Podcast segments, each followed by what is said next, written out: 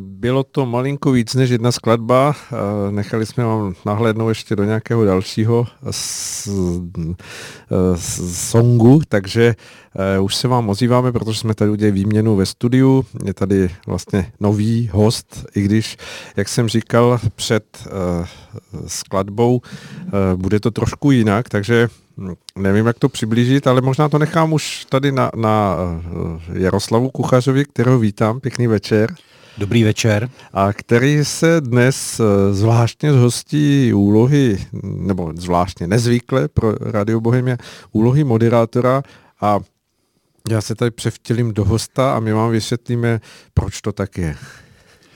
No, musím říct, že jsem se velmi těšil na dnešní večer a nejsem tady poprvé v roli moderátora. Už je to pěkných pár let tedy. Ano, vím to, no. Dva, tři, čtyři, možná nevím z hlavy a pár hostů jsem tady odmoderoval a mě ta role baví, takže za chytrého dneska budete vy. to, je, to je moc fajn a těším se na to. Tak třeba vás budeme angažovat i dál. Uh, no bylo by mi ctí. Mm, tak můžeme na to? Dobře. Tak.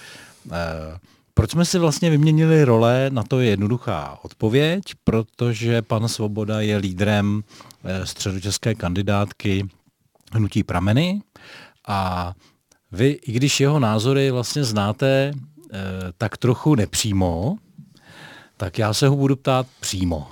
Hmm. A zkusím z něj vytáhnout všechny věci, který, který ještě o sobě neřekl a který třeba nevíte a uh, asi i vlastně to, proč uh, hnutí prameny volit a proč třeba volit, pokud jste středočeši, tak pana Svobodu. Hmm. Takže můžeme na to? No, můžeme. Já nevím, kolik toho máte nachystáno, ale pojďme, pojďme tedy. No, já, já začnu trošku z historie. My se s panem Svobodou známe skoro 10 let, odhaduju. Ehm, přemýšlím, když jsem byl poprvé na české konferenci, jestli to bylo rok 2011 nebo 2012. A tak eh, vy jste spoluzakladatelem České konference. Eh, co vám práce na České konferenci přinesla, co vám vzala, co plánujete do budoucna? Hmm.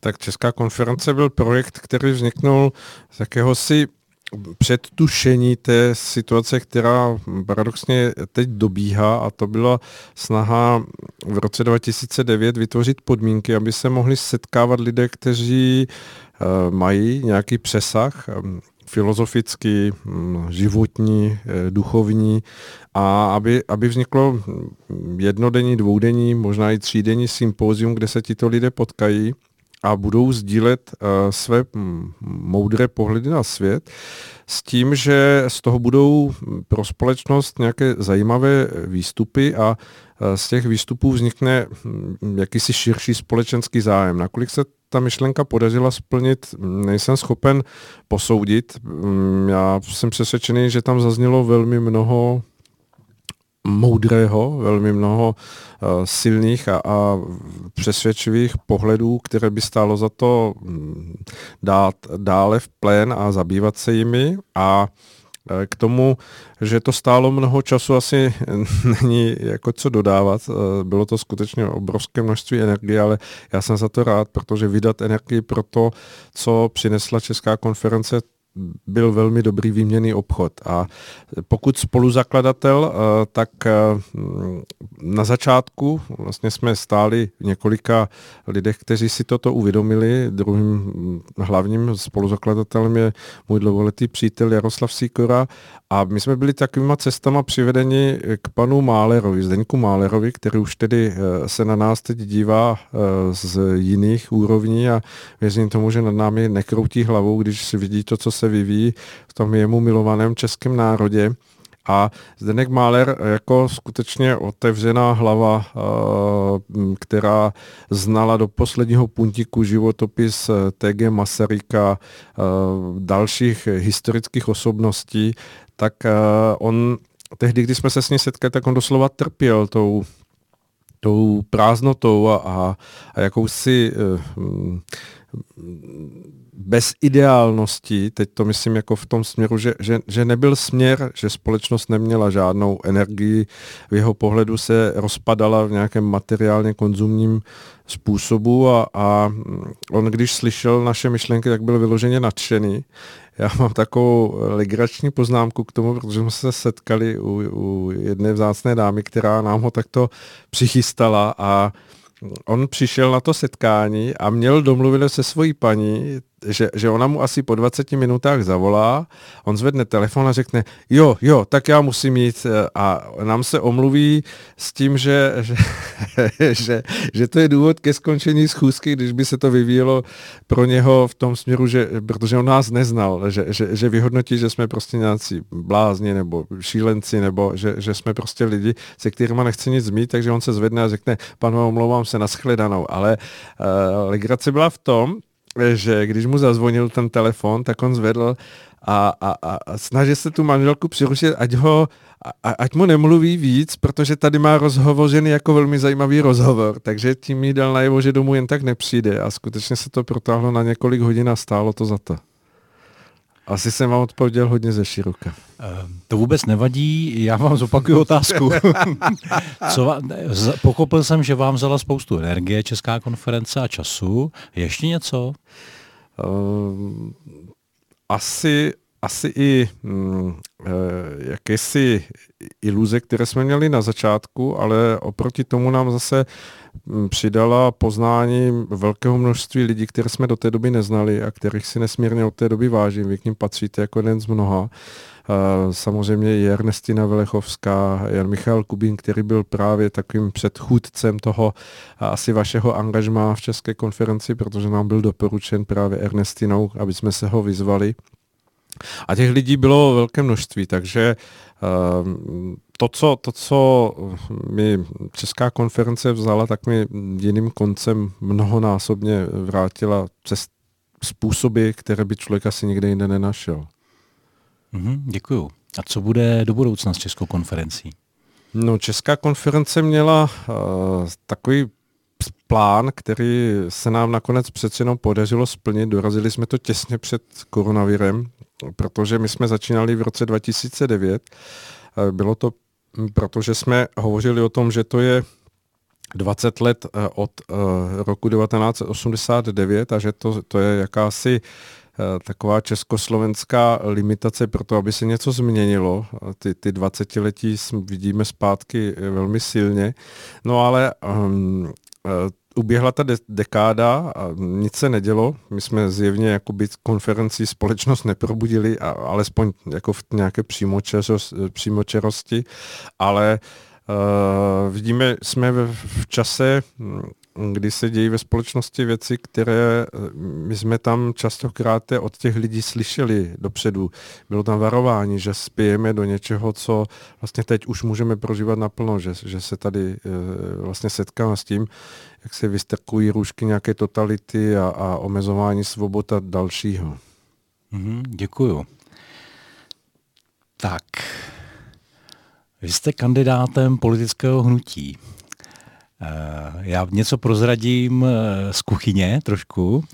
Eh, když jsem s kolegy spolu zakládal v roce 2017 cestu odpovědné společnosti, tak jsme Česko, nebo lídry, nebo lid, lid, lidi z České konference samozřejmě oslovili, aby šli na kandidátky v roce 2017. My jsme hnutí založili na jaře 2017 a na podzim už byly volby, tak to fakt byl kvapík. A každý člověk, který měl, jsme věděli, že má podobné názory, tak byl dobrý pro nás. A vy jste tenkrát odmítl a vlastně všichni z České konference odmítli jako jít na kandidátky. A já vám to samozřejmě nemám za zlé, jo? jako byla to nějaká doba. Ale jenom. Ne, ne, ne, ne, ne, vůbec. My jsme si to užili po svém zase, zase nějakou zkušenost. A a teď, když jsme za váma přišli na jaře v roce 2021, Eh, ale s jiným projektem. Ne pojďte na kandidátky, ale pojďte vytvořit eh, společ, společný subjekt, více, kde, kde bude více těch subjektů a v tuhle chvíli, nebo zhruba teď jich máme kolem deseti, ono záleží na tom, jak se to počítá, protože některé subjekty jsou vnořené do jiných, tak jste kývl. Co byla hlavní důvod toho, že jste kývl? Mm, bylo v tom asi více věcí. Na prvním místě řeknu prožívání toho, že opravdu jsme z mého pohledu v krizi a e, není čas tady na to nějakým způsobem se dívat, že, že věci se změní nějak sami, pokud k ním nepřidáme ruku. A ten, ten, ten stav, e, který vlastně vidí teď všichni lidé okolo sebe, tak musí vyhodnocovat jako to, že je potřeba něco začít opravdu dělat, jinak se svezeme do, do nějakého uh, žalostného údolí, kterým budeme muset potom kráčet poměrně dlouhou dobu a český národ nebo Československo vůbec si tím prošlo už několikrát, tak proč to znovu opakovat? No a ten rok 2017 musím za sebe říct, že jste asi v tu chvíli byli prozíravější, že jste ty věci viděli, že jste, že jste je možná už vnímali, proto byla ta snaha jako něco, něco vnést do toho společenského prostoru v podobě toho subjektu, který se opravdu přihlásí k nějaké politické cestě. My jsme se asi v tu dobu z České konferenci stále domnívali, že, že to je možné změnit nějakým přirozeným procesem osvěty, tak jak to Česká konference měla od začátku. To znamená, že, že se tady spojí nějaké proudy eh, lidí, kteří mají přesah do společnosti a, a, a ta, ten špunt té, té, té určité konzumní e, nastavenosti společnosti, že se podaří e, vlastně vyrazit tím sambolným bubláním, ale ono to, ono to nefunguje a teď už si to uvědomujeme a v tom prostě je posun, že já i mnoho lidí jako z České konference jsme se přidali k tomu, že opravdu není čas tady vyčkávat a, a spolehat na to, že to zařídí někdo jiný. Pokud to můžeme a cítíme to tak, že můžeme, tak proč to neudělat? Skvělý, já si jenom bych doplnil, že uh, nejenom to, že jste šli na kandidátky, ale pomáháte eh, hnutí v rámci kampaně. Tady zvedle mě sedí kolega za mixážním pultem, který nám pomáhá s webem a tak dále a tak dále. Takže spolupráce je velmi plodná a baví nás. Hnutí prameny má v tom svém jakémsi podheslu eh, spojování, spojujme se, jsme prameny, což je přirozený eh, jako výsledek. Takže já se domnívám, že to, že se Česká konference stala uh, jedním z těch pramenů, že je přirozený souběh toho, toho přirozeného vývoje věcí. Hmm. No a ještě bych dal doplňující otázku. Eh, vy jste lídrem ve středočeském kraji. Eh, zúčastnil jste se něco, co bych možná nazval jako naše vnitřní primárky. A Vyhrál jste. Eh, co vás motivovalo k tomu vůbec účastnit se eh, a jít do toho, do té diskuze a vyhrát eh, ty naše vnitřní primárky? No, no to vzniklo takovým zvláštním způsobem, protože to jednání, kdy se navrhovali ti lídři, tak já jsem si v nějakém okamžiku musel odskočit a když jsem se vrátil, tak jsem tam byl napsaný na tom čísle jedna. A pak vyšlo najevo, že eh, kolega Jan Mojžíš, který tam byl za Českou konferenci účastný, tak řekl, že určitě jako, jako ať mě napíšu na, na, na to první místo. Takže já když jsem se vrátil, tak jsem byl zařazený do toho, do, do toho portfolia zájemců o, o tu lídrovskou roli. A protože když už někde jsem, tak se snažím ty věci mm, naplňovat eh, opravdově, tak jsem se přihlásil do těch primárek a hovořil jsem o tom, co, co vnímám jako smysl pramenu i to, co za sebe bych chtěl do pramenu přinést a vnést a uplatňovat a asi to bylo vyhodnoceno, takže to mělo hlavu a patu a smysl. Hmm. Dobře. Uh, tak, pojďme, pojďme dál Takovéhle rozhovory většinou uh, vedou, vedou k tomu, co byste chtěl prosadit politice a, a jako, to jsou ty sliby, že jo. Jo, a já bych nechtěl, aby jsme tady něco slibovali. Hmm. Možná se k tomu dostaneme stejně, jo, jako co, co je vlastně ta vaše doména, kde byste se eh, angažoval. Ale eh, já si myslím, že pro to, aby někdo byl v roli zastupitelské, aby zastupoval nás občany a rozhodoval o těch společných věcech, tak je potřeba několik věcí. První je samozřejmě morální bezúhonost.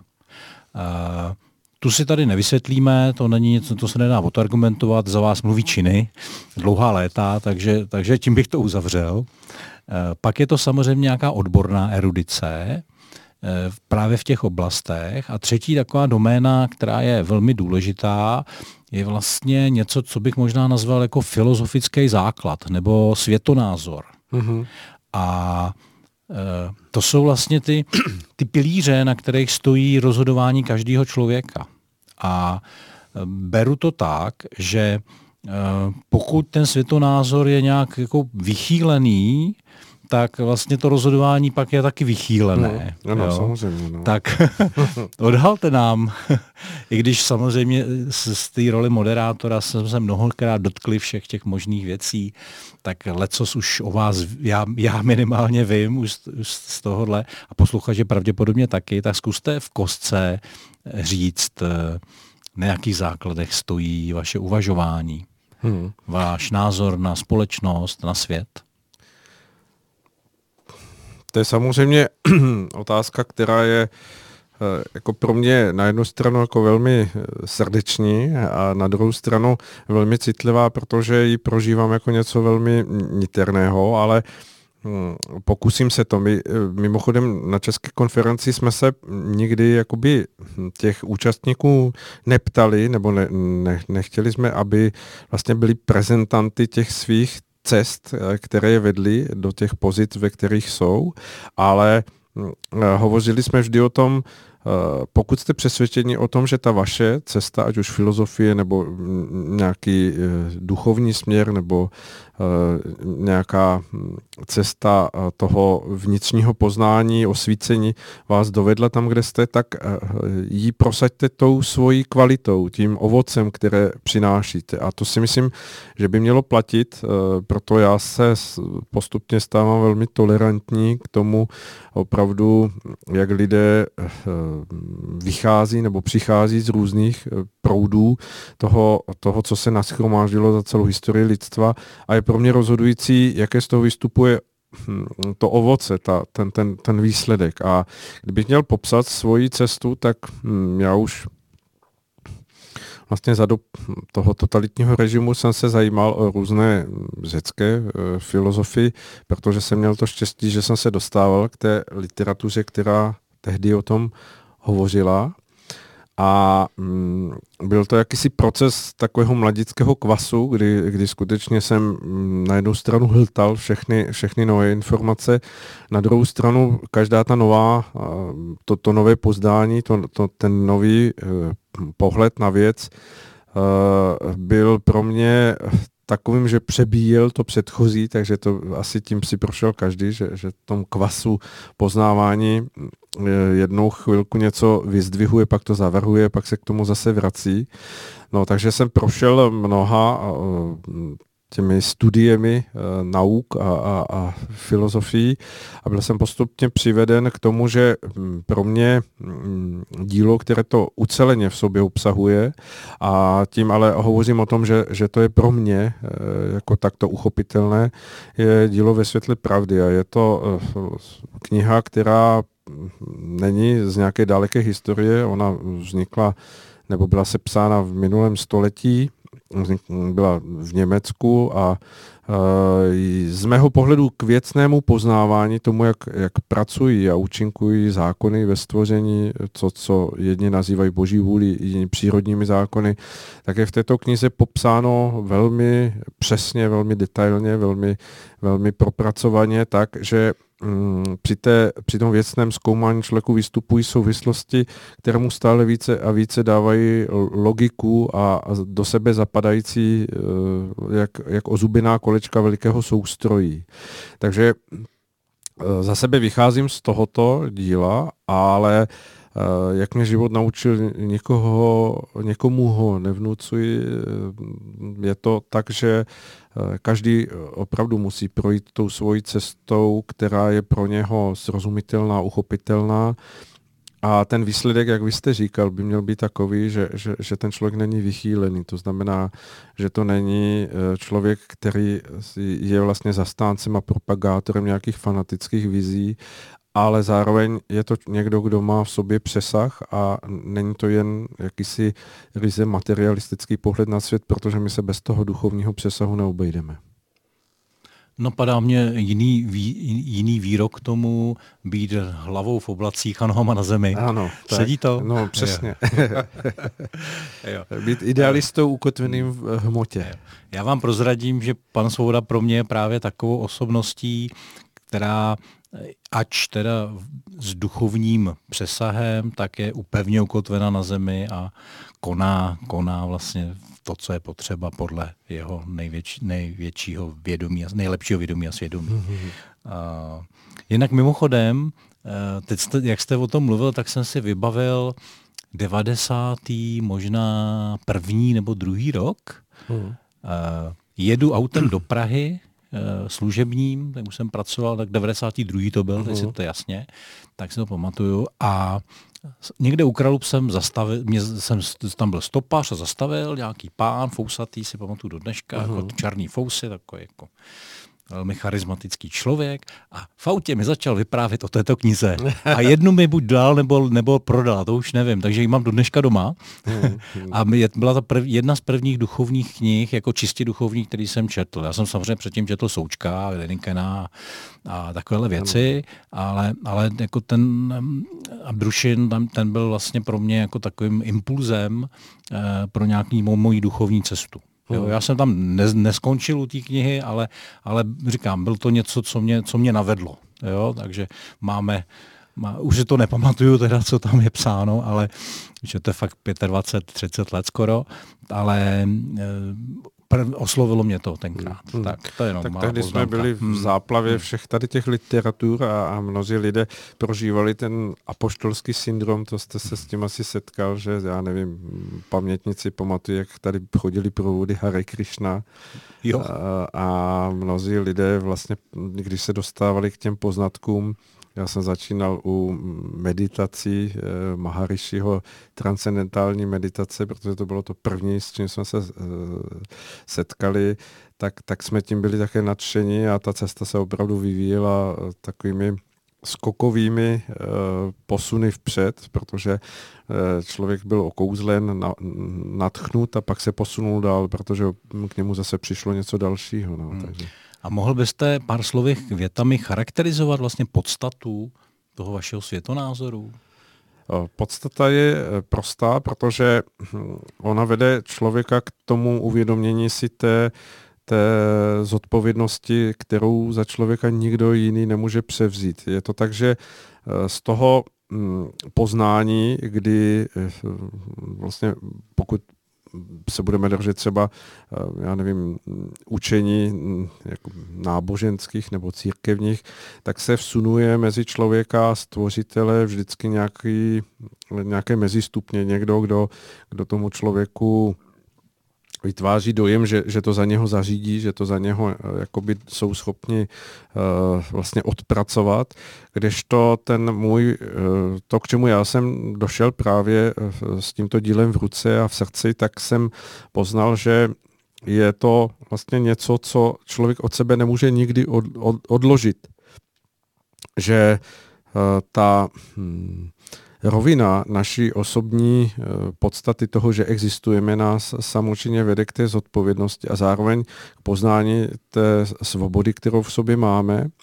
A že to, jestli se vydáme tou cestou, která nás vede potom do, do těch eh, nějakých rovin, kdy prožíváme těžkosti a, a ten svět na nás nějakým způsobem tlačí, tak je vybídnutím k tomu, abychom se vzchopili v těch vnitřních hodnotách, k tomu, aby čelit eh, k tomu mohl člověk jedině svým nejčistším úsilím. A to je z mého pohledu asi souznějící s mnohými dalšími učeními, ale pro mě ten jazyk, jakým způsobem je to hovořeno v tom díle ve světle pravdy, tak je, tak je srozumitelný, je uchopitelný a pro mě kdykoliv se znova podívám na stránky této knihy, tak cítím, že je v tom opravdu pravda, která je e, v té, v té jiskrnosti občerstvující. Mm-hmm. Člověk, který projde takovýmhle procesem, tak má většinou jasně ukotvené hodnoty. Je to, to je tak jak velmi abstraktní slovo, eh, ale je určitým výsledkem toho hledání, kterým člověk prochází. Eh, jaké jsou ty vaše klíčové hodnoty, podle kterých eh, vy si řídíte svůj život? Hmm, to je těžká otázka, protože vyjmenovat to znamená tomu dát jakousi polevu, ve které to stuhne. A já bych to viděl tak za sebe, že uh, skutečně se tam jedná o, o hodnotu, která by měla vyvírat vždy za všech okolností z té, z té naší citové niternosti, z té podstaty ducha, který by měl vždy hledat uh, cesty um, které jsou tvořivé, které v sobě mají ten, tu, tu podstatu eh, toho, že člověk je srovnán sám se svým svědomím, ale to svědomí není nějaké fixní, že, že slouží jako obhajoba něčeho, co není správné, ale že i to svědomí se vyvíjí k tomu, abychom poznávali tu hloubku slov právě třeba, co nechceš, aby druzí činili tobě, nečin ty jim a milujte své bližní jako sebe samé.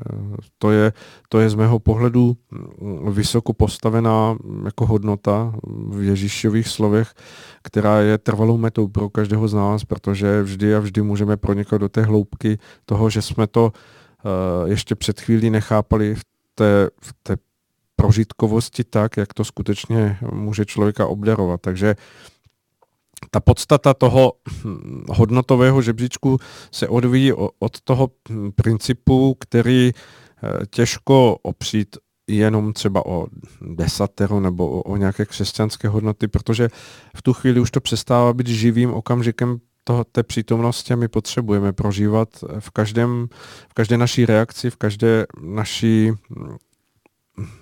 chvílce eh, jako něco, co, co je pro nás vlastně naplňující energii života, zároveň můžeme prožívat to, že, že jsme v, s druhými v souladu a hledáme vždy ty nejschůdnější a nejharmoničtější cesty, jak budovat svět okolo nás.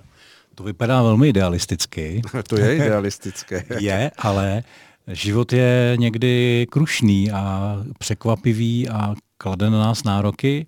Eh, stalo se vám v životě, že jste Eh, udělal nějaké rozhodnutí nebo vykonal nějaký čin, kterého jste pak litoval a uvědomil jste si třeba s nějakým spožděním, že eh, vlastně to nebylo podle těch hodnot, které vyznáváte?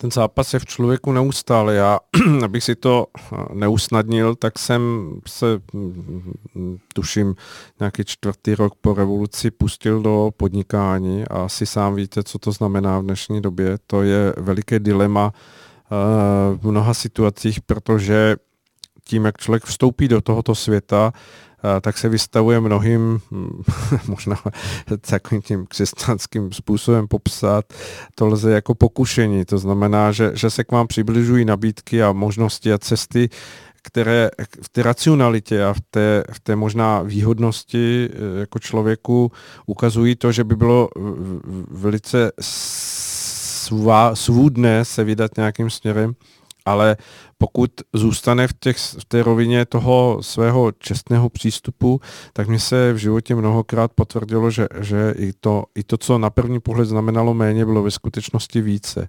Ale pokud se ptáte na chyby, tak chyby dělám každý den a, a bez pochyby jako... Mm, připouštět, nebo nepřipouštět si to, že, že, že člověk e, dělá chyby, by znamenalo, že, že se člověk zbláznil. V tomto světě děláme každý okamžik e, mnoho chyb, nejsme v tom ideálu, ale e, ta úžasnost a ta hodnota je v tom, že, že, že máme pořád prostor o ten ideál zápasit. A dokážete se ze svých chyb poučit?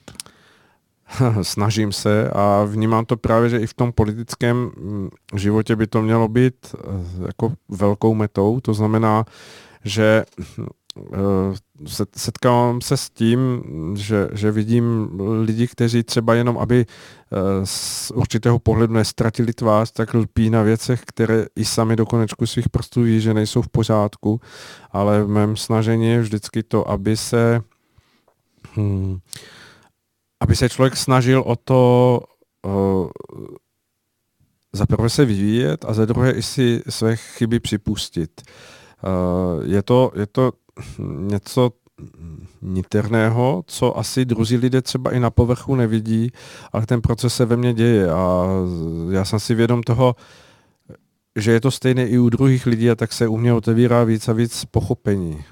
Mm-hmm. Podnikání znamená svobodu, je to i vaše jméno, a, a, ale taky odpovědnost. To tady v ruku v ruce. A když podnikáte takhle dlouho, tak ta svoboda přináší samozřejmě určitou, určitý pocit radosti, možná štěstí, a ta odpovědnost naopak zase svazuje, řekněme, jo? někdy i drtí. Co u vás převažuje? No byly období, kdy, kdy skutečně zvlášť v těch eh, letech 90. toho divokého podnikání, kdy člověk třeba odvedl práci, předalí a teď ten člověk mu s určitou jako chladnosti nebo tím řekl, že mu nezaplatí to, co se domluvili, protože prostě jako mu to nedá a za vámi stáli zaměstnanci, lidé, kteří, kteří prostě odvedli také svoji práci a člověk musel být tím přemostitelem, to buď vybojovat, nebo to nějakým způsobem jinak vybalancovat. Takže to byly těžké, těžké doby, kdy asi každý, kdo to, kdo to prošel to období, tak, tak si musí nést jako zkušenost nezdělitelnou. Myslím si, že v dnešní době je to posunuté už, už někam jinam. Ale mm, vždy, protože jsem byl od počátku obklopený v tom podnikání eh, lidmi, ať už to byli zaměstnanci nebo pak eh, vlastně společníci, tak jsem byl obklopený a jsem ještě stále eh, v tom podnikání obklopený lidmi, kteří jsou úžasní a kteří vlastně jsou na mm, podobné vlnové délce, takže se nám daří vždy všechno zvládnout, takže že ať těžké věci eh, dokážeme nějakým způsobem hm, překonat a pak se o to víc společně radovat z těch, z těch věcí, které přináší právě to, co jste říkal, tu svobodu a i, i, i ten zážitek toho, že se něco zdařilo, že se, že se daří. Vážení posluchači, pro tuto chvíli děkujeme. Dáme si krátkou hudební pauzu a pak budeme pokračovat. Tak jsme zpátky a zbytek našeho pořadu budeme konkrétnější. Já jsem pana Svobodu vyspovídal z, z takových filozoficko-hodnotových věcí a dívali jsme se trochu do historie a teď půjdeme do současnosti a do budoucnosti. Hmm. Dobře. Tak jak vnímáte vůbec dnešní dobu? Většinou tuhle otázku kladete vy mě, teď si to vyměníme. Vy vždycky mlčíte, když o tom mluvím, tak teď si rád poslechnu vás. Já jsem si říkal, že teď to mám zpátky, když se ptám hm, hostů, jak to vnímají, tak si vždycky říkám, tak a to jsem zvědav, co teď poví. Takže je teď na mě, jak to, jak to vnímám. No, hm, vnímám dvě roviny toho, toho dnešního světa.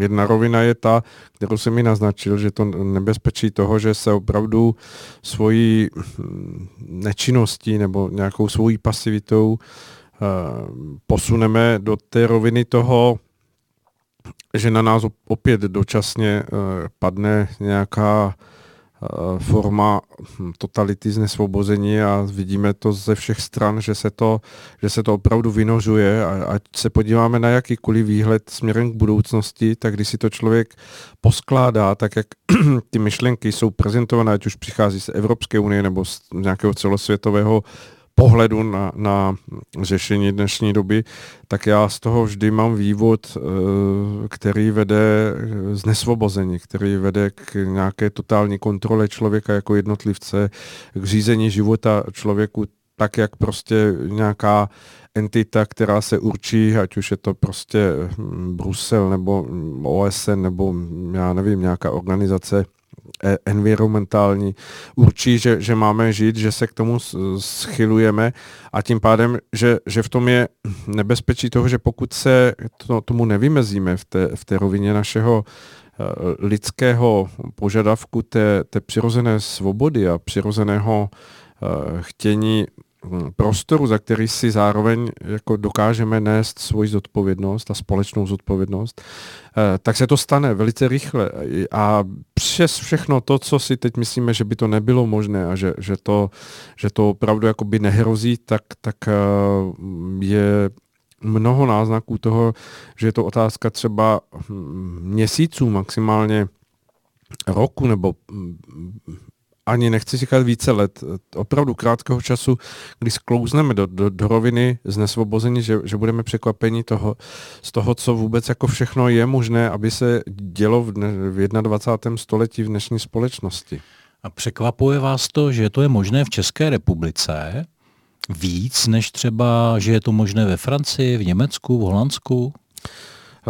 Nejsem spojený s těmi, s těmi západními společnostmi tak, abych dokázal nahlídnout na uvažování tamnějších lidí. Mně přijde, že eh, v České republice jsme přeci jenom maličko, aspoň část, procentuální část obyvatel eh, pořád vyzbrojení jakousi tou vnitřní imunitou toho, toho signálu, že, že dokážeme, i když možná tápavě, ale přesto vnímat to, kde to nebezpečí té totality hrozí.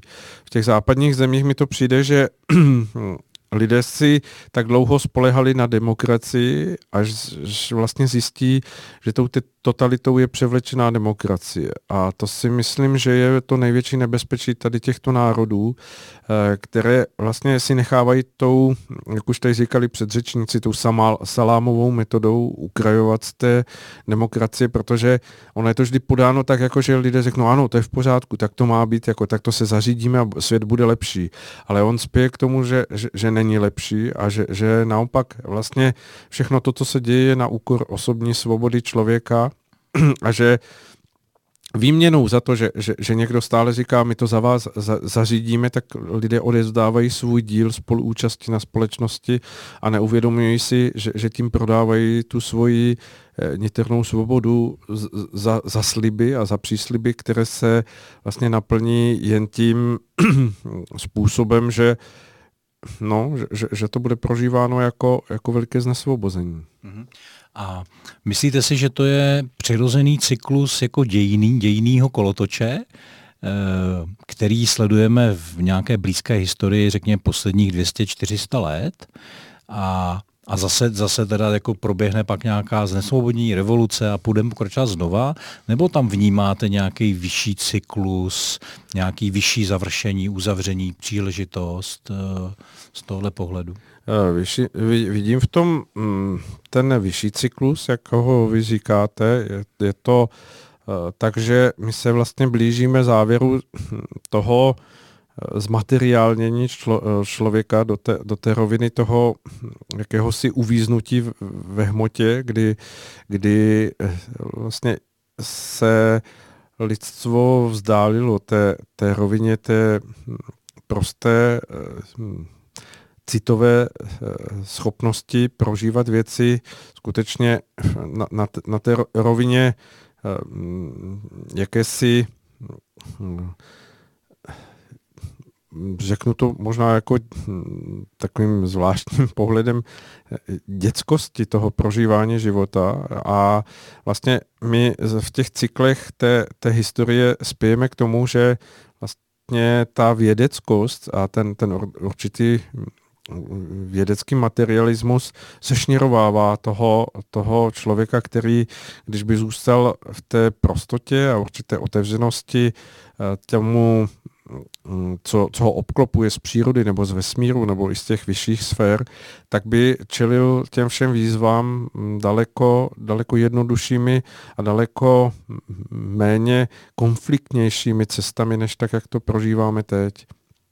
V tomhle směru to vnímám, že, že jsme v završení jakési rozumovosti nebo materiálnosti a ten zlom musí přijít tím probuzením, že, že, že lidé nakonec jakoby vysvléknou tu svoji domělou znalost světa a zjistí, že v tom musí stát v, v jakési mm, vnitřní očištěnosti a osvícenosti eh, nově, že, že, že prostě to ty věci nás dovedou do toho stavu, že, že po vybojování si té svobody si už ji nebudeme chtít vzít právě tou, tou živostí a tou citovostí. Děkuju, budeme konkrétnější. Vy v názvu své firmy máte slovo green, zelený. A eh, co říkáte Green Dealu jako údělu Evropy, který nám vyhlašují z Evropské unie?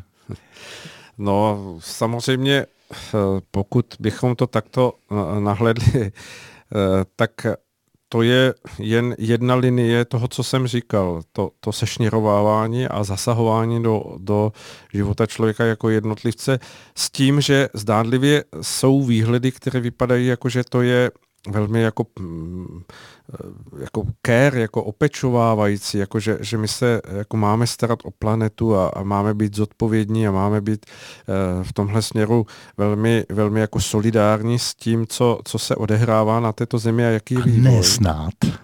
No a já chci dojít k té, k té rovině. Eh, ona je nám předkládána cesta, hm, té, zároveň spolu s tím je nám předkládána nějaká cesta, po které je takovým, ať už hm, méně skrupulózním nebo eh, více takovým jakoby tajemnějším způsobem naznačováno, že ano, toto je cesta, kterou když půjdeme jako lidstvo, tak, tak eh, dojdeme k tomu vyřešení. Ale mnoho lidí vidí, že Eh, to není jako čistý úmysl, že, že vlastně zatím stojí už dopředu eh, mnohé zájmy korporací a mnohé zájmy institucí, které eh, si toto kde si domluvili a teď to předkládají jako vizi, která je pouze jakousi kulisou. A že pokud bychom se vrátili k té prosté cestě, která by k tomu vedla daleko přímočařeji a jednodušeji, jako je právě decentralizace, vrác, vrácení se do, do toho prostoru lokálního života a prožívání e, vlastně života s druhými lidmi, kte, kteří jsou v té naší nej, nej, největší blízkosti tak, abychom tvořili hodnoty tam, kde jsme, tak vlastně odpadá mnoho těch e, v uvozovkách výdobytků globálního světa. Oni, oni e, zaschnou, vytratí se postupně a, a mnoho těch dnešních problémů, právě, já nevím, přemnožená nebo přebujela doprava a podobně všechno, toto se skoriguje samozřejmě na nějakou rovinu, ve které budeme existovat v souladu s přírodou daleko prostším způsobem. Já, abych to připodobnil, jsem nedávno četl článek o uh, Michalu Schumacherovi, to je ten uh, vlastně známý, úspěšný uh, pilot Formule 1, kterému se pak stala ta, ta nehoda někde v Alpách na lyžích, že, že se dostal do komatu a tuším, že už kolikátý rok je, je v tom stejném stavu. A ona, tuším, vyšla nějaká kniha, nebo dokonce se nějaký film k tomu chystal, jako takový mm, polohraný, polodokumentární, tam mě zazněla jedna myšlenka, že, že tuším jeho žena tam vzpomíná na ten osudový den a popisuje ho uh, slovy tím, že Michal ráno při snídani řekl, že se mu zdá, že ten sníh je příliš jako těžký, mokrý, že se nebude dobře lyžovat a že navrhuje, aby se zvedli a že si odletí vrtulníkem do Dubaje a že budou skákat padákem. Eh, mě na tom zarazila ta věc, je, je jako úhlu vidění toho, co je pro mnoho lidí, žel tedy, jako normální e, sebrat se, přeletět, já nevím, čtvrtinu planety během jednoho dne a vlastně bez ohledu na to, jako co všechno z toho vyplývá, to brát jako, jako přirozenou součást toho, že, že, že na to člověk má peníze, že si to může dovolit. A to je podle mě Eh, otázka toho, nakolik ta, ta dnešní společnost se dostala do, do té mm, jako zhoubnosti toho domění, že, že můžeme všechno, že, že pokud máme peníze, je to, je to vlastně jenom otázka ceny eh, a naší dostupnosti, nebo dostupnosti pro nás, ale eh, nějaká vědomost toho, že, že prostě namísto takových úvah jít a postavit lidem nebo dětem, já nevím, v té alpské vesnici Sněhuláka a koulovat se s nima by bylo daleko prostší a přirozenější a nestalo by se ani jedno, ani druhé tomu Michalu Schumacherovi. Můžeme to nazvat píchou? Nazval bych to, eh, ano, ano, píchou a zároveň i, i vlastně utržeností ze řetězu toho, toho způsobu myšlení, který e, ta západní civilizace má. Mhm. Druhá, druhé téma, Istanbulská umluva, e, o kterou se eh, jejíž ratifik, o jejíž ratifikaci se snaží už tady v Čechách několik let. Z, zdánlivě zrovnoprávňuje ženy, ženy a muže, ale jsou tam kapitoly, které říkají, že muž je vlastně agresor a že um, se musí, musí ženy chránit před muži. Uh, jak se díváte na istambulskou umluvu a vůbec na celou, na celou ty genderové věci a feministické věci? Tak doufám, že neodradím nějaké voliče či vo, voličky. Budu se snažit hovořit tak, jak eh, to toho mého srdce nejlépe bude plynout. Já si myslím, že jako muži se máme od žen skutečně mnoho co učit. Jako v tomto směru jsme nikdy nedocenili jejich, jejich uh, jemnost, jejich intuici, jejich schopnost toho uh, být skutečně inspiracemi pro svět mužů. A teď to nemyslím jenom jako v tom ženském, ale skutečně i v nějakém duchovním přesahu, které bez pochyby Eh, každá žena v sobě jako základ té, té své podstaty nese. A v tomto směru můžeme hovořit o tom, že skutečně se chováme jako muži častokrát barbarské, než bychom si to uvědomovali, že, že nedocenujeme hodnotu uh, ženy. Ale to je všechno úplně jiné, než to, o čem hovoří právě ta istambulská smlouva, ve které, jak, jak to tak bývá, je to čertovo kopítko schované v těch meziřádcích, protože eh, svým způsobem tam je otevřen eh, výhled na to, eh, nejenom, dejme tomu, umravnit muže nebo je vlastně vychovávat, ale je tam příprava pro to zasahovat do rodiny, zasahovat do vztahu, ovlivňovat vlastně ten základ, který tady je dán eh, od počátku stvořitelem, to znamená, že muž a žena by měli tvořit eh, ten, ten životadárný pár a, a eh, že to není dáno. T- samozřejmě jenom mm, jako v tom rodičovství, které by mělo být korunou nějakého láskyplného vztahu, ale že, že to je dáno tím, že vlastně ty dva v úvozovkách protějšky by se měly spojovat v ten, ten pulzující prvek té vzájemnosti, že eh, žena eh, jakožto inspirace muži a jakožto ta jemnější, eh, duchovnější část mu dodává, zprostředkovává síly k tomu, aby se, aby se on skutečně stal tím rytířem, který s odvahou a, a s tou vnitřní přesvědčivostí vychází do toho vnějšího světa, kde, kde zápasí o ty lepší podmínky právě pro pro, to, pro tu podstatu toho, toho ženství. A v tom si myslím, že naopak musí přijít ještě revoluce i v našem způsobu myšlení, protože ruku na srdce mm, jako muži hledíme na ženy jako velmi zkresleně. Je to pořád ten, ten princip, který si v sobě neseme od našich rodičů, prarodičů. Eh, úloha ženy jako matky a, a vařičky jídla a uklízit, uklízitelky našeho nepořádku, to je nedostačující. To není vlastně půda pro to, aby, aby se žena stala královnou a v tomto směru jako muži musíme přiložit ruku k dílu ještě úplně jinak, než jak si představujeme. Ale podotýkám, úplně jiným způsobem, než tak, jak nám předkládá právě pamflet jako Istanbulská smlouva, která vlastně nemá na srdci to, to, co říkám, ale má na srdci, nebo ne za srdci, kdyby to měla na srdci, vypadalo by to jinak. Má v úmyslech úplně něco jiného. Takže je to stejné jako s Green Dealem, jo? Jestli Přesně to chápu tak, dobře. Já jsem říkal u toho Green Dealu, hmm. že to vnímám jako jeden proud určitého směru, eh, který vlastně vede k té, k té totalitě člověka, k, to, k tomu znesvobození. A toto je možná na první pohled jiné vlákno, ale ono jde ze stejného zdroje. Je to, je to stejná snaha podmanit si člověka, jeho, jeho vůli, jeho svobodu, jeho tvořivost v tom, že se mu předepíše, jak je to správně a když toho vybučuje, tak okamžitě je tady nárok nějakých institucí toho člověka spacifikovat, znesvobodit a vlastně eh, dát, dát ho vlastně mimo dosah té společnosti. Mm-hmm. Třetí téma, asi poslední roka půl nejvíc tady skloňované, nebo ve všech médiích, a to je COVID-19. Eh, co to pro vás je vůbec? A z globálního pohledu a z pohledu České republiky eh, nejdřív takhle, tak a pak to doplním tu otázku. Takže co je, čím je pro vás COVID-19 z globálního pohledu?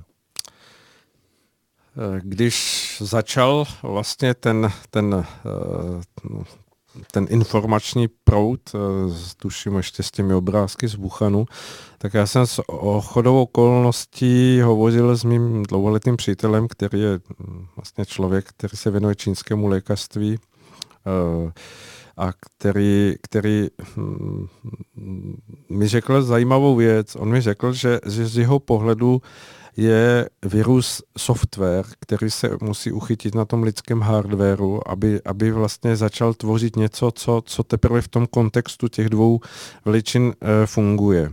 A já si uvědomuji to, že, že e,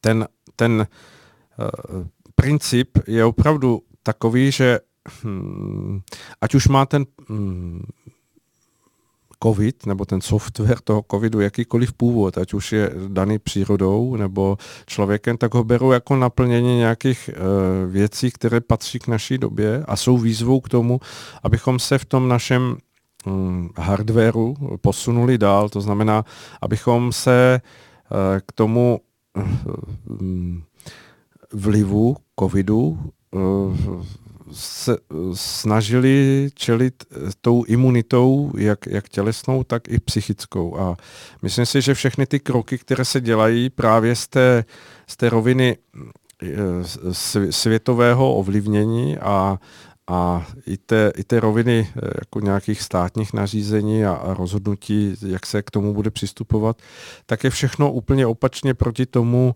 než bychom k tomu jako lidé měli přistupovat, protože všechno vede k oslabení toho hardwareu a zveličování toho softwaru. To znamená, ve chvíli, kdy, kdy se vlastně začnou všechny eh, zprávy eh, dotýkat toho, aby vyvolávali v lidech strach, tak ten strach je samozřejmě podlomením eh, všech vnitřních sil a, a k těm silám patří i imunita.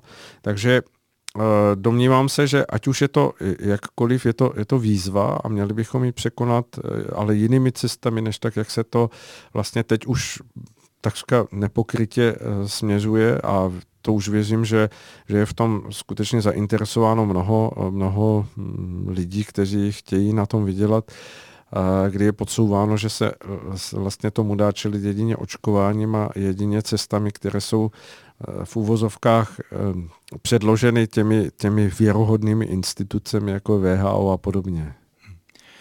Od zítřka tuším má platit nějaké nové nařízení vlády. Já jsem ho teda ještě nečetl. Aha, ani nevím. Uh, ani nevíte. Uh, jak se vůbec stavíte uh, k tomu, jak čelit teda covidu jako viru? Jako pokud teda jako při, asi přiznáváte jeho existenci, nejste ten, kdo by říkal, že to vůbec neexistuje, tak tak dobře, tak, to, tak je to nebezpečný pro určitý skupiny, obyvatel. Co by teda vlastně vláda měla dělat a s tím, aby, aby jsme tím prošli eh, bez nějakých vedlejších i přímých efektů. Hmm. Přímý efekt znamená přetížený nemocnice, umírající lidé, vedlejší efekty znamená samozřejmě eh, psychika lidí, ekonomické ztráty, eko, eko, ekonomické problémy, sociologické dopady, psychické dopady a tak dále. Hmm. Mě uh, samozřejmě od začátku hm, překvapovalo to, že, že se vlastně tady uplatňuje vždy jako plošná uh, opatření. To znamená, že ta opatření vždy jako padala uh, v tom směru, že, že prostě všichni a všechno a přijde mi, že, že tak, jak to na, mohlo vypadat v tu chvíli jako velmi zodpovědně, tak to ve výsledku ale opomnělo to soustředit všechny síly na ty lidi nebo na ty části eh, nebo vlastně skupiny lidí, kteří, hm, dejme tomu, byli nejvíce ohroženi. A v tomto směru se asi hm, hodně blížím pohledu uh, pana profesora Berana, který navrhoval od začátku uh, Eh, lokálně ochraňovat ty nejzranitelnější části obyvatel, to znamená nějakých uh, vyšších věkových skupin, jestli by to bylo od 70, od 60, by byla asi otázka, uh, nakolik by se o tom uvažovalo, případně postupně by se ta hranice dala snižovat, ale v každém případě mělo být hm, všechno to opatření nejdřív soustředěno na, na to jako lokální ochránění těchto částí e, společnosti, i když na druhou stranu souhlasím, že e, na začátku asi nikdo nevěděl, jak to bude fungovat e, u všech věkových skupin, ale ono se to poměrně brzy ukázalo, že, že to je vlastně mm, mm účinek pro ty lidi, kteří jsou buď nějakým způsobem hmm, Eh, náchylní už tím, že, že ten jejich imunitní systém je oslabený, mají málo vitaminu D, protože když se podíváme na to, jak žijí lidé třeba na eh, LDNkách nebo eh, v dlouhodobých pečovatelských službách, tak pro ně dostat se v zimě na sluníčko je otázka zázraku. Nevím, kdo se s tím setkal, ale já to vím z osobního prožití, že, že ti lidé jsou vlastně drženi na, na těch postelích, jako s tím, že tedy je jim dán servis, ale aby, aby byla snaha je opravdu vystavit slunečním paperskům, tak to tam vůbec nepadá v úvahu pro ten personál, který je přetížený. Takže se domnívám, že že mělo být jako i hned jako rozhodnuto podávat ten uh, vitamin D, alespoň injekčné, uh, zlepšit uh, vitalitu těch lidí, tak aby, aby se s tím dokázali vypořádat. S tím, že um, na druhou stranu um, a ano, to je jedna věc. Zároveň mělo být apelováno na společnost i na, na všechny e, nás jako občany, abychom se snažili e, vlastními zdroji a vlastní snahou zlepšit svoji vitalitu, imunitu, abychom vlastně dokázali se vzchopit a, dostat do lepšího zdravotního stavu, což by asi mnohým z nás prospělo velmi, nejenom jako v rámci covidu. A pak uh, samozřejmě mělo být myšleno na, na tyto eh, věkové skupiny v, t- v této záležitosti. A současně by asi měla být společnost uh, připravena na to, že, že uh, skutečně jako vstoupí k mnoha lidem prožitek toho, že, že někdo zemře, protože je to součást života a ten, ten eh, virus jako byl v mnoha směrech uh, urychlovačem toho, toho dění. A um, i když to teď možná jako by ti lidé, kteří lpí na tom, na tom materiálním světě, ne, nikdy nepochopí, tak je to vlastně pro každého nějakým způsobem vyměřený čas, který uh, tou svojí uh, energií, vitalitou a přístupem samozřejmě může prodlužovat, může mu dávat prostor k tomu, aby, aby na této zemi existoval co nejdéle, ale nikdo z nás neví, jak ten, jak ten mm, náš organismus je nastavený, jak, jak v něm tíkají ty hodiny a které kolečko se porouchalo a které právě tím tlakem toho virů eh, se mohlo projevit jako, jako v tu chvíli fatálně, ale to není záležitost jenom koronaviru, protože to víme i v případě chřipek a všech, všech dalších respiračních onemocnění, že mnozí lidé, zejména mladí, tím projdou a je to pro ně záležitost až na pár výjimek, které, eh, dejme tomu, mají oslabenou imunitu nebo nějakou skrytou tělesnou vadu, která se tím projeví, tak když tím projdou, tak, tak vlastně pro ně život pokračuje, kdežto eh, u těch eh, starších a nemocných lidí je to, je to eh, zápas doslova o život. A je potřeba to tak přijmout, že, že prostě ten život a ty, ty podmínky za, na zemi jsou takto nastavené, ale ve chvíli, kdy se budeme snažit hovořit do médií o tom, že je tady jako nulová to, tolerance k úmrtnosti, tak, tak lidé to budou vždycky brát tak uh, vyhraněně černobíle, že, že ve chvíli, kdo, kdo bude tvrdit, že, že prostě to je život, tak pro ně bude barbar, bude pro ně jakoby necitlivý a nezodpovědný člověk, ale uh, té, této rovině uvažování se mm, potřebujeme jako společnost přiblížit, že, že život plyne a život se odvíjí, přichází a odchází a naopak právě tou nastaveností optimismu, odvahy a tomu, že, že člověk se ke všemu staví s tím, že se to uh, může podařit uh, zvládnout a vyřešit, dává energii, která nakonec pomůže uh, lidem přežít. Mm-hmm. Já vám teď položím tak dvě, tři otázky na kterou prosím jednoslovnou maximálně jednovětou odpověď. Jo? Je pro vás vakcína proti covidu spása nebo spíš znamení šelmy? Pokud mám odpovědět v tom vašem nastavení, tak je to to druhé. Samozřejmě, jako spása to není, protože Uh, už z Děkuji. toho, co jsem říkal, se to vylučuje.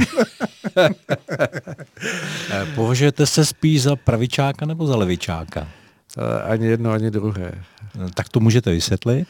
Uh, přijde mi to tak, že uh, platí slova uh, Wilsona, Winsona Churchilla, který říkal, že kdo v mládí nebyl levičákem, Eh, nemá srdce, kdo, kdo eh, nebyl eh, v tom pozdějším věku pravičákem, tak nemá rozum a já si myslím, že oboje by mělo být vybalancované, že bychom měli být lidmi, kteří mají srdce, ale zároveň kteří dokáží vlastně v těch určitých rozhodujících okamžicích stát, jak jsme už říkali, nohama na zemi. Jo. Eh, jak byste okomentoval teda v tomto kontextu eh, výrok paní ministrině Maláčové, že eh, kde na to vezmeme, na nějakou sociální politiku, je hloupá otázka?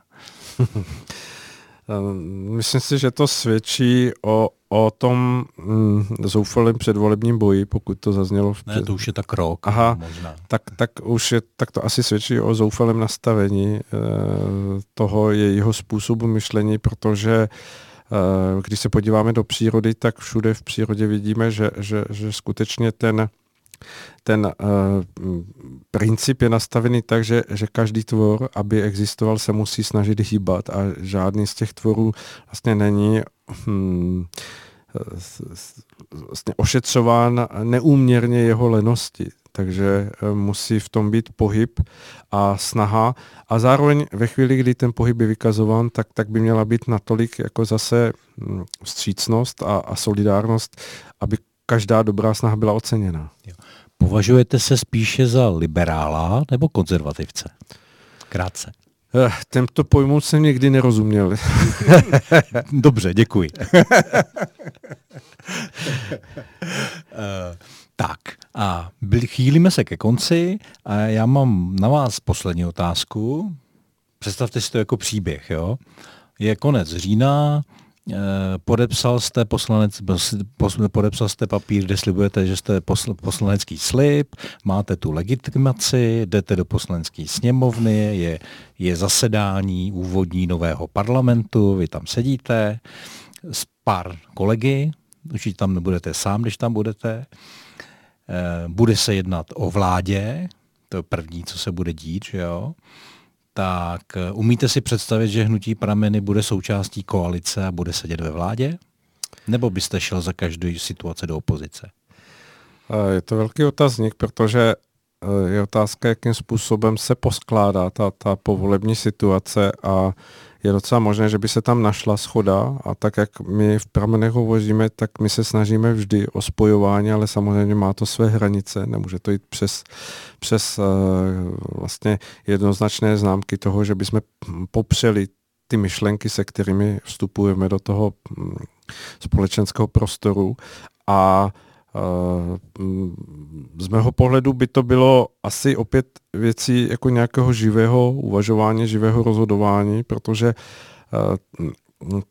život a ta vyšší, vyšší řídící síla může nastavit podmínky, které teď člověk těžko vypredu, dopředu jako odhadne. Ale um, bez pochyby bych jako trval za sebe na, na vnímání těch hodnot, o kterých jsem tady hovořil. Pokud bych tam cítil rozpor, tak, tak by z mého pohledu nebyl vůbec e, žádný problém hm, jakoby zůstat jako v stranou v opozici a, a snažit se využít ten prostor opoziční, který hm, poslanci mají k tomu, aby se předkládali myšlenky, návrhy, které hm, by samozřejmě po konzultaci s prameny a s lidmi Eh, obyčejnými občany eh, jako byly eh, prezentovatelné a předkladatelné. Mm-hmm. Čemu byste se chtěl věnovat jako poslanec? Jakým tématům, jakým oblastem práce? Hmm, je to, je to pro mě záležitost, protože jsem skutečně nad tím před nějakou dobou hovořil, přemýšlel, když jsem slyšel hovořit lidi o tom, že, že mají stínové ministry a stí, stínovou vládu, tak jsem za sebe si říkal, že, že v mnoha směrech se necítím být odborníkem ani jako znalcem těch věcí natolik, že bych se chtěl hrnout do nějaké pozice, která bude v tom rozhodovat, ale rád bych vnesl do toho společenského ovzduší něco, co, co z mého pohledu tady hm, chybí, takže pokud by mohlo být nějaké ministerstvo zpětné vazby nebo mm, ministerstvo spojování lidí a, a hledání uh, sou, souznění, tak, tak bych určitě se cítil být proto vybavený, protože hm, moje životní zkušenosti mě dávají jistotu, že to lze, takže o tom bych byl přesvědčený daleko více než třeba o financích nebo o něčem dalším. Tedy váš první návrh zákona bude založení ministerstva zpětné vazby. to je geniální, to se mi líbí. Eh, možná, že kdyby tady bylo, tak bychom se vyvarovali mnohých, mnohých věcí. Máme to jako programovou prioritu, eh, vlastně komunikace s občany a kdybychom to nazvali ministerstvo zpětné vazby, tak to by se by fakt líbilo. Je to krásný, krásný slovní spojení. Eh, dobře. Co byste chtěl posluchačům zkázat na závěr? Hmm, pokud mám hovořit v té, v té rovině eh, politického eh, lídra, což si na to stále nemohu nějakým způsobem zvyknout a špatně se mi to, špatně se mi to formuluje, eh, protože se tak necítím ale samozřejmě to přijímám, že to, že to tak je nazývané, že to patří k té dnešní době, k té věci, eh, tak, tak bych eh, všechny poprosil, ať skutečně zváží tu příležitost toho, Eh, která, eh, toho, že se nabízí možnost volit, ale ne v tom, jak to prožívají lidé, volit menší a větší zlo, ale aby si našli subjekt, se kterým skutečně souzní a pokud s ním souzní, tak aby uh, neváhli ho podpořit, protože ta síla jejich hlasů v tu chvíli může skutečně razit cestu k nějaké budoucnosti, která je jiná než ta, která se teď v tuto chvíli před námi rýsuje. No a pokud by to souznění bylo s hnutím prameny, tak by to bylo asi to nejlepší nejlepší. A co byste skázal lidem, kteří váhají, jestli vůbec mají k volbám?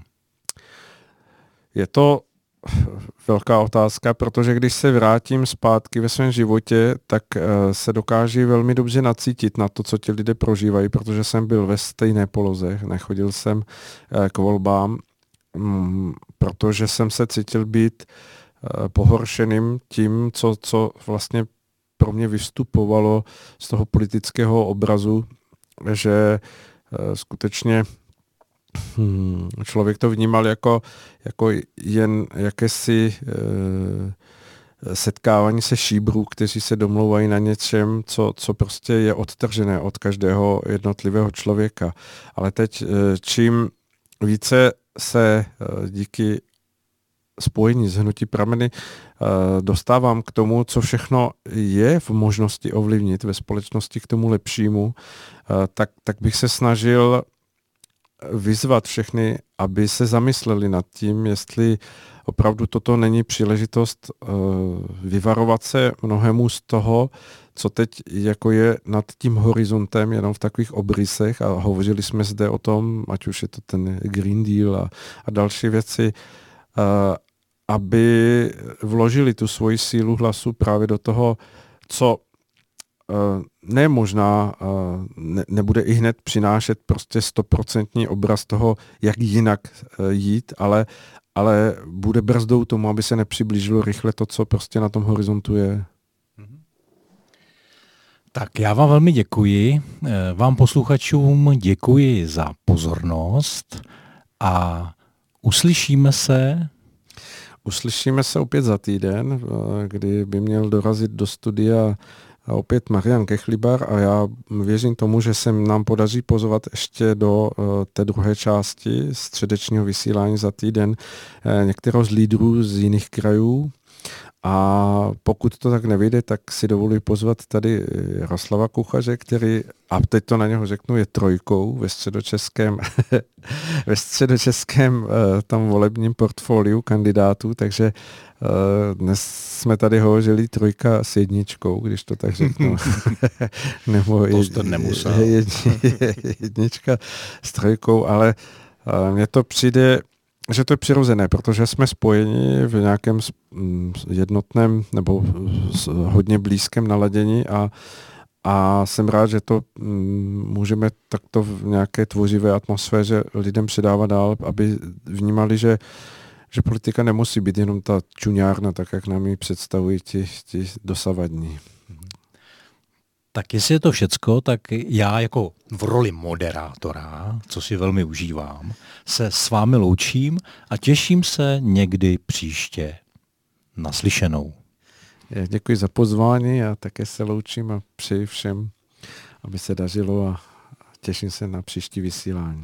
Jak to říkáte? A přejme si, aby lépe bylo. Věřme, aby bylo lépe, lépe a dělejme věci tak, aby lépe bylo. Tak, děkuji.